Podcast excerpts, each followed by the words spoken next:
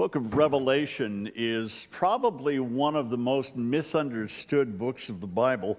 Uh, but what if I were to tell you that the Revelation is not to be feared?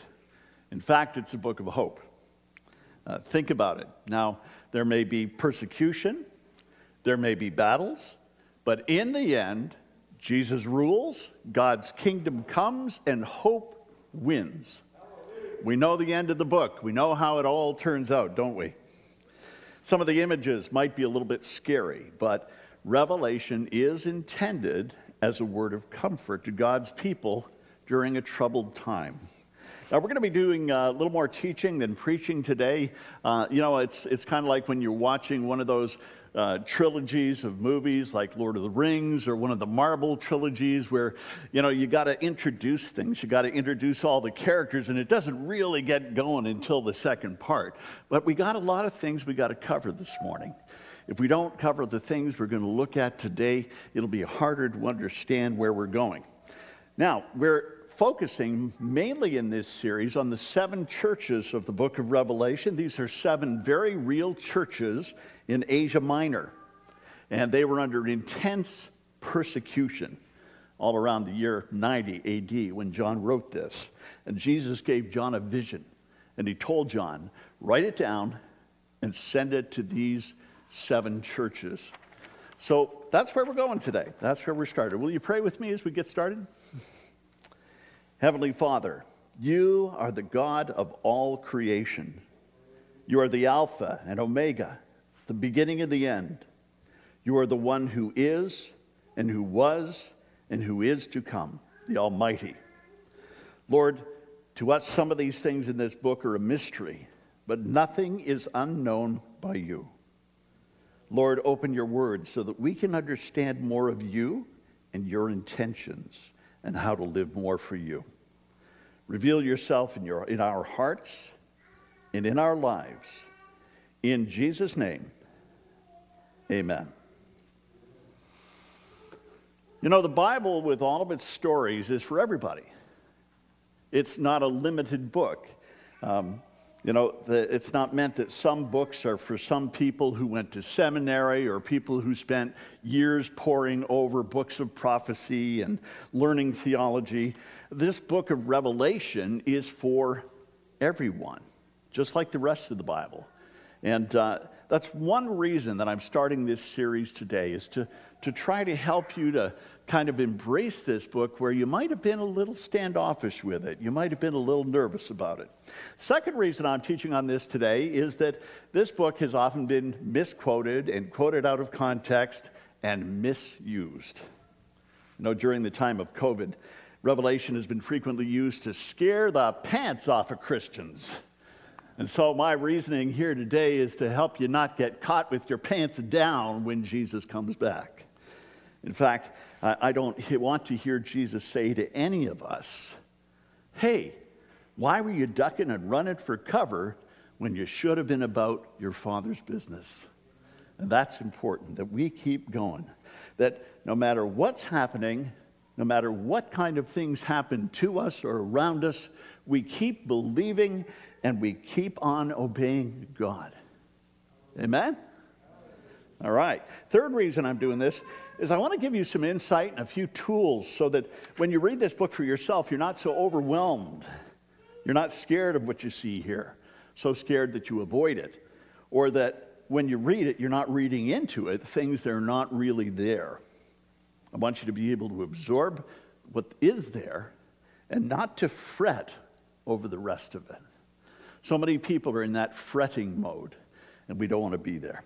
So let's begin in the beginning. Revelation chapter 1, and you might want to open your Bible. I'm going to encourage you to do that. Um, you're going to want your Bible open, and you're maybe going to want to underline some passages as we go along, some key words and phrases. You might want to write a few margin notes, things like that. Uh, notice that I say revelation. I don't say revelations. There is no S in Revelation. It's not revelations, it is the revelation that God gave to John. So I'm starting in Revelation chapter 1, and I'm going to read through verse 8 to get us started. the revelation from Jesus Christ, which God gave to him to, know, to show his servants what must soon take place. He made it known by sending his angel to his servant John, who testifies to everything he saw that is, the Word of God and the testimony of Jesus Christ. Blessed is the one who reads aloud the words of this prophecy, and blessed are those who hear it and take to heart what is written in it, because the time is near. John, to the seven churches in the province of Asia, grace and peace to you from him who is and was and is to come, and from the seven spirits before his throne, and from Jesus Christ, who is the faithful witness, the firstborn from the dead, and the ruler of the kings of the earth. To him who loves us and has freed us from our sins by his blood, and has made us to be a kingdom and priests to serve his God and Father. To him be glory and power forever and ever. Amen. Look, he is coming with the clouds, and every eye will see him, even those who pierced him, and all peoples on the earth will mourn because of him. So shall it be. Amen. I am the Alpha and the Omega, says the Lord God, who is and who was and who is to come, the Almighty. Now, you notice it starts off here where we left off a few weeks back when we looked at uh, the Great Commission and we looked at Acts uh, chapter 1 down around verse 8. And, and uh, the guys are standing there, and Jesus ascends into heaven to the right hand of the Father, and they're standing there with their mouths open, looking up at the sky. And the angels say, Hey, what are you doing standing there? You got to get on with it. Meanwhile, we know that he's going to come back the way you saw him lead and you're going to see him coming in the clouds. And that's what this starts off with here. You know, the very first word in this book is the word apocalypse. Apocalypse. You know that scary word? I thought I had it up there. Maybe I don't. How many of you have heard that word apocalypse before? You heard that word? Yeah. So, what does it mean? Something scary and terrifying, right? Some hard thing that's going to happen. Uh, most of the secular sources that I looked up to see what this word meant, they all said something like this the end of the world. Um, one particular dictionary said the complete, final destruction of the world. It said it was an event involving destruction or damage on an awesome or catastrophic scale. Is that what an apocalypse is? See, that's popular belief. That's popular culture. But the word apocalypse actually means to take the cover off, to look at something that has been revealed. Did you ever do that in your mom's kitchen? You know, something's boiling on the stove, you can smell it's good when you walk in and you don't know what it is, so you come in and you take the cover off and you smell it and you look in and you see what's cooking. That's what the book of Revelation is. This is God lifting the lid. This is God pulling back the curtain so we can see what He's cooking, to see what's going on underneath. Revelation shows us beyond the material world. It takes us into a spiritual world that is usually hidden to us. We don't usually see it that way. Anybody ever read Frank Peretti's books like the This Present Darkness or Piercing the Darkness? I see some of you did that. You know, I love Frank. I love what he writes, and I love that stuff.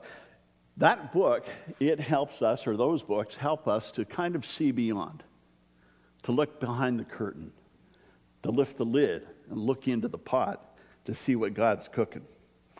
Well, there are some things I want to share with you today that are, are very important for us to understand as we look at Revelation. And so we're going to do a lot of that this morning. We'll get into the, to, the, to the chapter itself a little bit, but we'll spend more time here at the front end.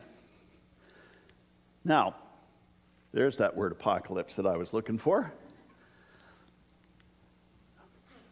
This book cannot mean for us today what it did not mean to them in their day. Do you hear that? You understand that? See, we we often do what I call um, theological appropriation. You know, we lift something from this culture, this Jewish culture, this Jewish book, this book that was written in Palestine, this book that was written in Hebrew in the Old Testament and in Greek and Aramaic in the New Testament, and we lift this thing and we take it and we read it as if it was written in southern Texas. You know, we appropriate it, we take it in but we don't always get a sense of what it really means. This book needs to mean for us today the same thing as it meant for them, at least for a starting point, so that we understand why it was written and where it was written and who it was written to and all those kinds of things. Uh, you didn't wake up this morning and uh, just find it in your mailbox, did you? And that means that this book, the Bible, was not written to you. It was written for you. There's a difference between those things. Um, you know, I know it's very romantic to say, oh, this is God's love letter to us, and on and on. And, and, and I get that sense of it because, you know, we read it and it just feels like God is speaking to us, and often He does speak to us in that way. But the scriptures were written for us and not to us. I want you to think about that. Uh, who were the letters to the Corinthians written to? The Corinthians. Who were the letters to the Galatians written to? Who did God say, go build an ark to? To Noah. Now, when you read those words in, in the story of Noah, you just don't say, oh, that's what I'm supposed to do, and you don't go out in the backyard and start building an ark.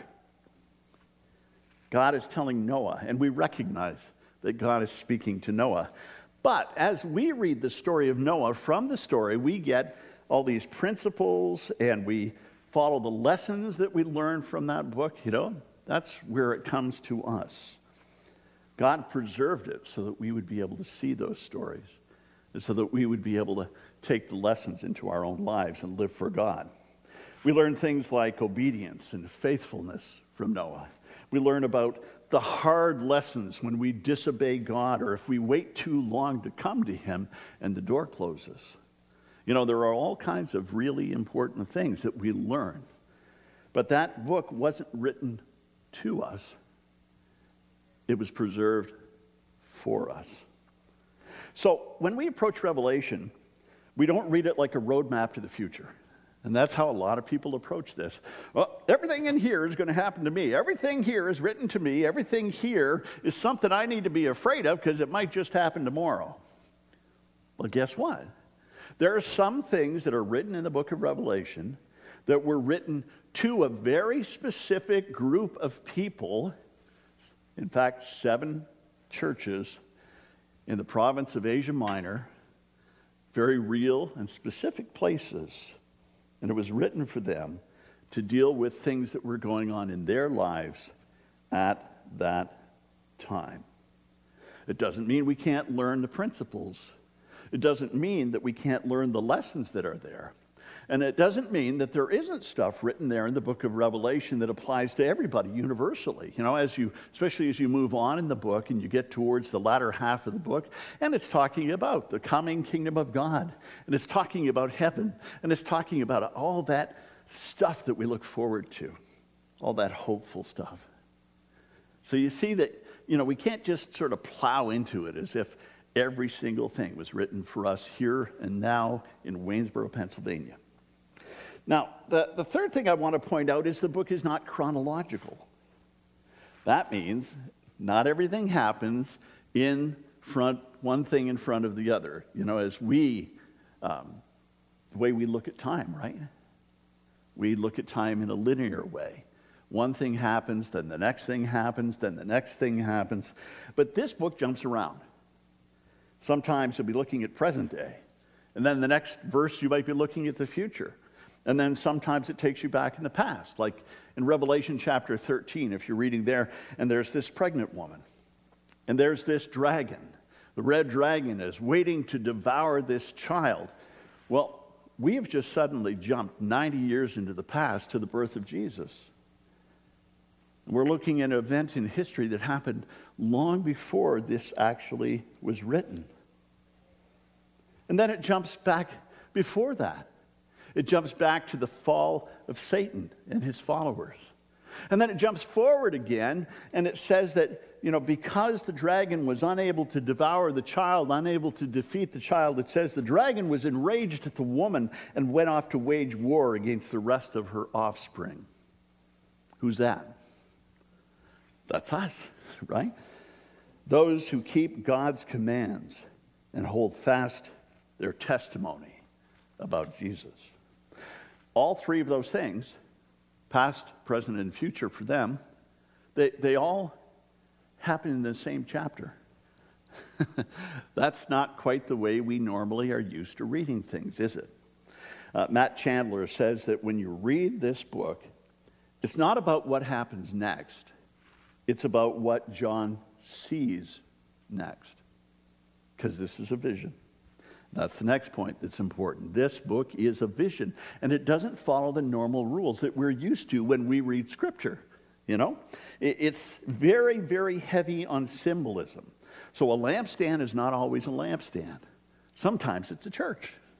And the fact is that people have spent more than 2,000 years trying to figure out all these symbols and all these things. And, you know, what does the nail on the little toe of the dragon symbolize? And what does this symbolize or that symbol? You know, we, we've spent so much time trying to analyze all that stuff. And, you know, it's a losing battle.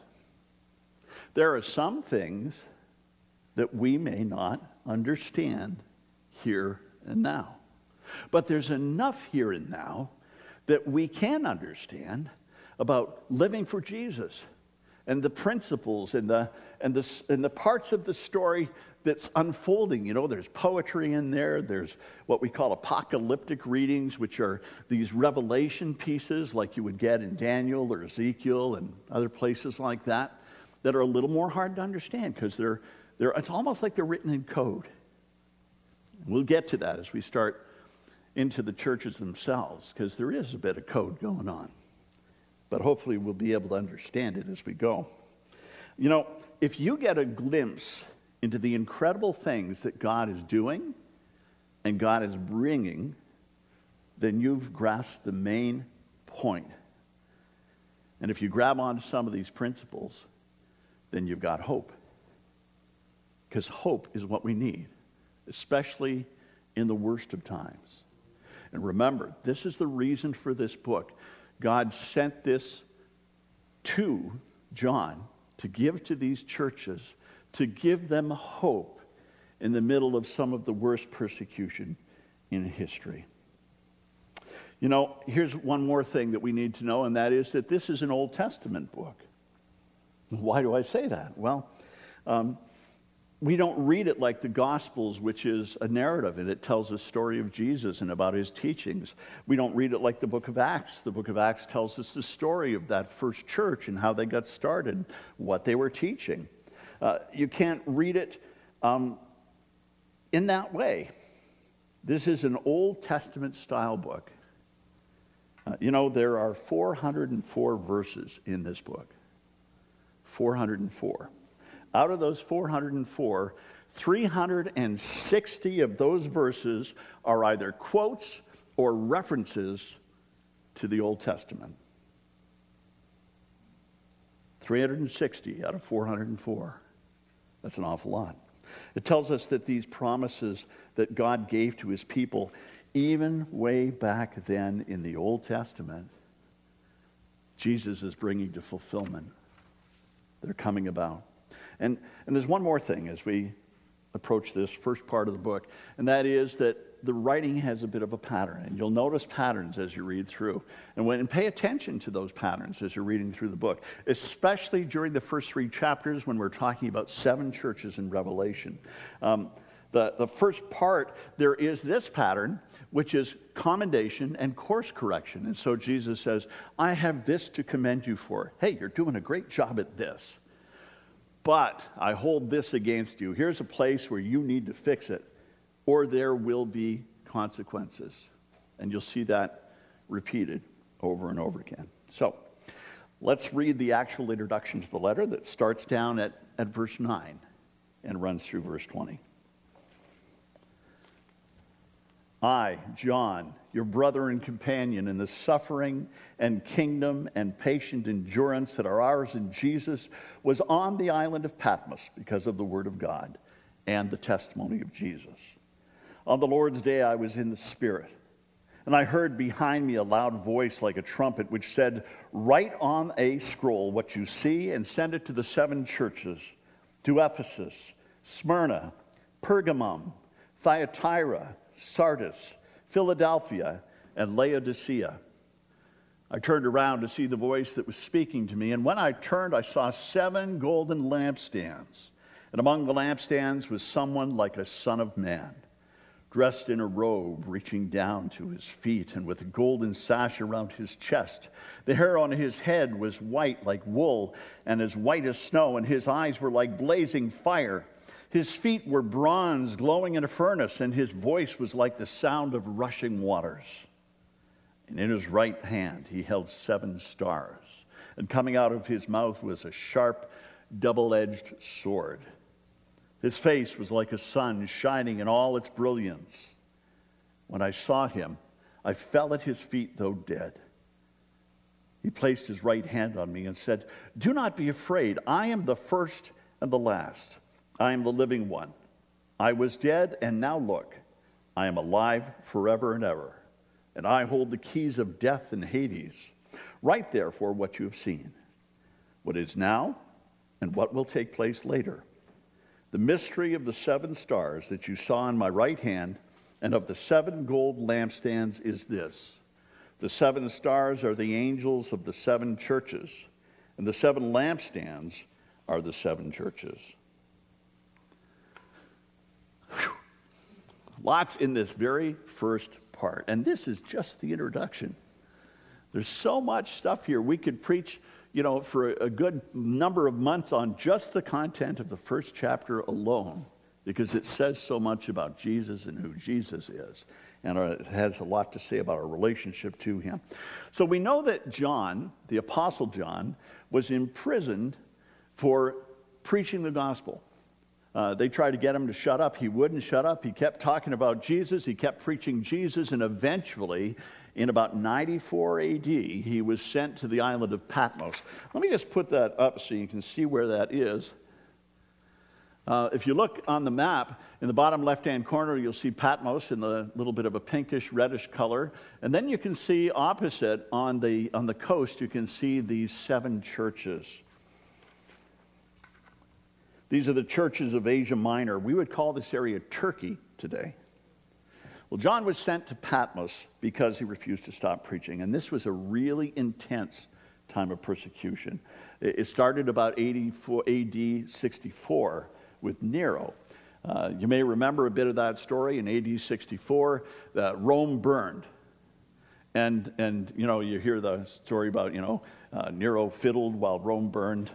We don't know if that's true or not, but Rome burned down and he blamed the Christians because he was being criticized. And so that began this time of persecution. And several emperors followed suit and persecuted the Christians after that. I mean, we know that all kinds of terrible things happened. Uh, some were crucified, some were burned, some were beheaded, some were thrown to the wild beasts, including leopards and boars and even lions. You know, in that regard, John got off a little bit lucky. You know, he was just sent to an island, right? But, um, you know, I read that um, there were Christians who were dipped in wax and lit as candles to light the way. I've read that so many were crucified at one point that there wasn't a tree left standing in Galilee. That's persecution. We don't know that kind of persecution. You know, we talk about it, about being persecuted in this country. We have no concept. There are some in the world who do, some who have been through these terrible tortures and more than we can even imagine. John was stuck on an island. He couldn't leave the island, but he could send letters. And so, you'll notice what's going on with John. What's, what's John doing when he gets the revelation of God?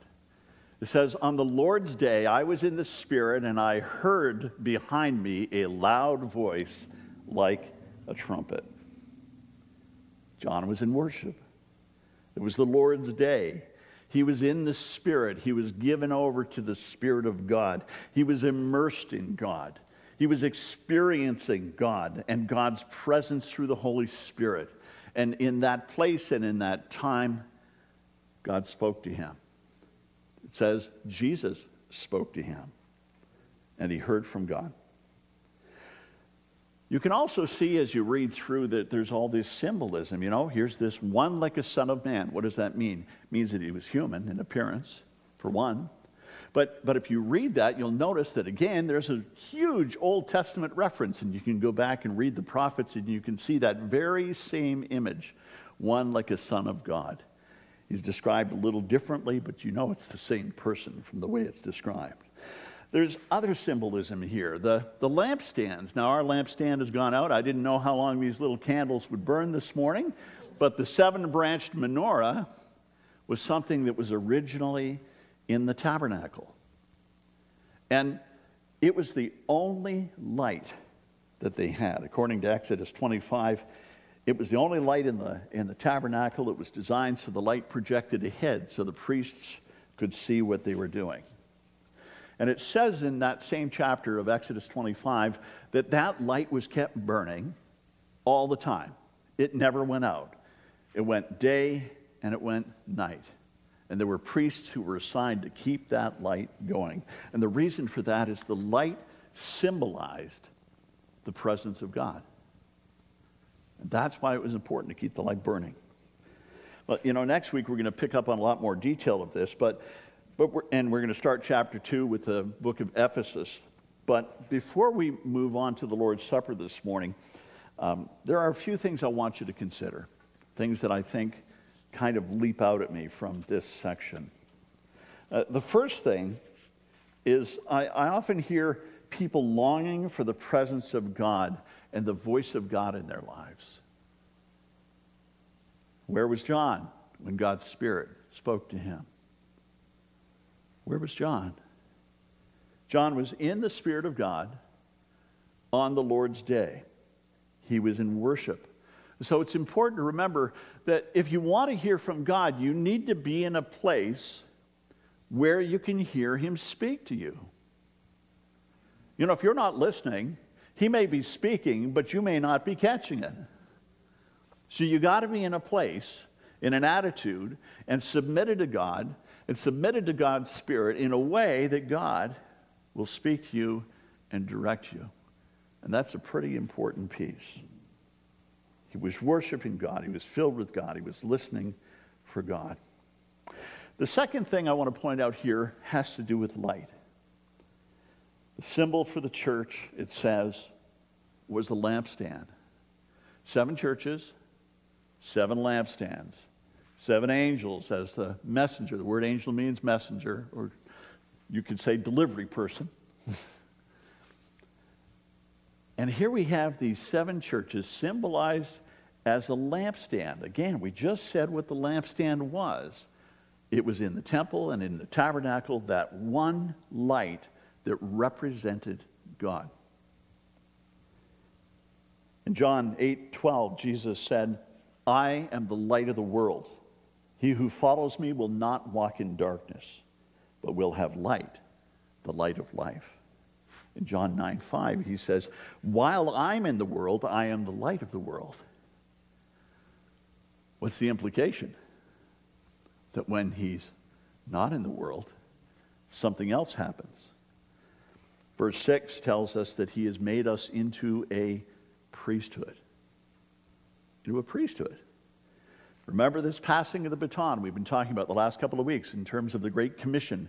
The ministry of Jesus was given to his disciples to continue, it was passed on. Well, think about the light in this same way. Jesus passed the light on to you. He says in John 12 36, while you have the light, believe in the light, so that you may become sons of light. In other words, it is God's will that we become his light. We become the light. We share the light of Christ as individuals and as the church. We are God's light in the world. Jesus is still the light of the world, but it is his will that we become the light that reveals him. And we keep the light going. We are now the priests, a royal priesthood, it says in Hebrews.